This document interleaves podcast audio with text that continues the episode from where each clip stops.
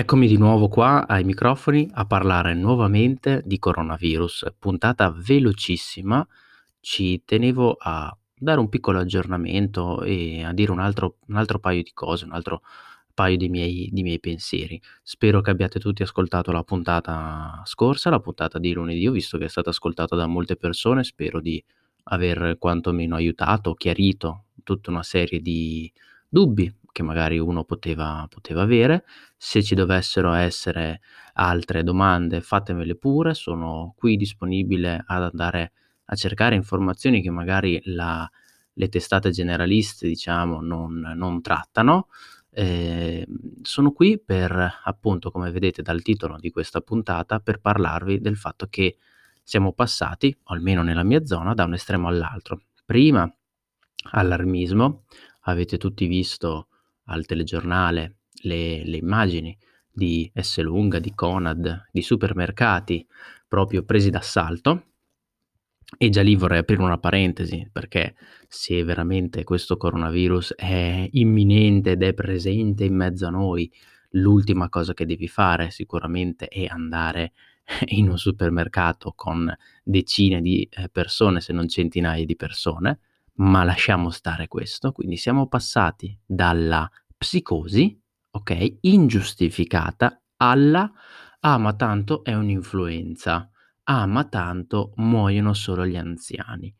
Io ieri sera per esempio ascoltavo la zanzara, ma per esempio oggi sono andato in palestra e ho sentito fare lo stesso discorso da tutti. Ah ma adesso le palestre erano chiuse, le hanno riaperte, ah ma vedrai che le scuole devono riaprire, ah ma alla fine è un'influenza. E quando cerchi di spiegare, guardate, non è proprio un'influenza, è un po' più grave di un'influenza, la risposta standard che ricevi è, così come ha detto anche Cruciani alla zanzara ieri sera, ah ma tanto muoiono solo gli anziani, muoiono solo i vecchi, muoiono solo quelli con patologie pregresse. Ma che cazzo di discorso è? No, qua ci metterò l'explicit. Ma che cazzo di discorso è? Cioè, quindi, se muoiono gli anziani va bene, se muoiono i giovani non va bene? Ma vi sembra una giustificazione? E se fosse vostro padre? E se fosse vostro nonno? Solo perché in questo momento lo sentite lontano, sentite lontano questo virus, ma in realtà lo sentite poi lontano solo quando vi pare. Lo sentite lontano? Allora è giustificato il tutto? Quindi va bene? Quindi chi se ne frega? Tanto se anche arriva muoiono solo i giovani, muoiono solo i vecchi? E i giovani, vabbè, i giovani si fanno l'influenza e chi se ne frega? Sì, ma ragazzi, cioè qua stiamo facendo il discorso che fanno alcuni Novax, cioè della serie ah, ma tanto io l'ho passata e chi se ne frega. No, ragazzi, chi ha le complicanze poi magari di un morbillo non ve la viene a raccontare com'era la sua complicanza, perché se magari la sua complicanza è stata la morte, non vi viene a raccontare com'è stato bello avere il morbillo. Allo stesso modo, se anche il 95% delle persone guariscono, stanno bene, hanno una banale influenza, c'è quel 5% che va bene, saranno molti anziani, molti con patologie croniche e quant'altro, ma se foste voi, se fosse vostro padre, se fosse vostro nonno, cioè solo perché uno ha 80 anni e magari ha ancora davanti anche solo 3 o 4 anni di vita, vi sembra una giustificazione il fatto che venga potenzialmente ucciso da un coronavirus? Ma che discorsi sono? Cioè è quello che a me veramente fa incazzare che sto cercando di veicolare e di spiegare e quindi ho deciso di fare anche qui questa puntata al volo, proprio al volo, al volo, al volo, per spiegarvi questa cosa. Spero voi abbiate ascoltato i miei dati. Sì, è vero, probabilmente la mortalità non è del 2% come vi dicevo l'altro giorno, magari un po' meno. Probabilmente non è un 20% che hanno bisogno di un ricovero, magari solo un 15, un 10%. Ma, ripeto, anche fosse solo l'1%, noi dobbiamo fare tutto il possibile per evitare questo 1%, perché quell'1% lì potremmo essere noi, potrebbe essere nostro padre, potrebbe essere nostra madre, potrebbe essere nostro nonno, potrebbe essere un nostro conoscente. Cioè, quindi cos'è? Noi ce ne freghiamo se fanno non so, domani fanno un attentato in una casa di riposo? Ah, tanto erano tutti anziani? Ma se quegli anziani erano dei vostri parenti? Quindi: "Ah, ma tanto anche l'influenza ammazza più persone".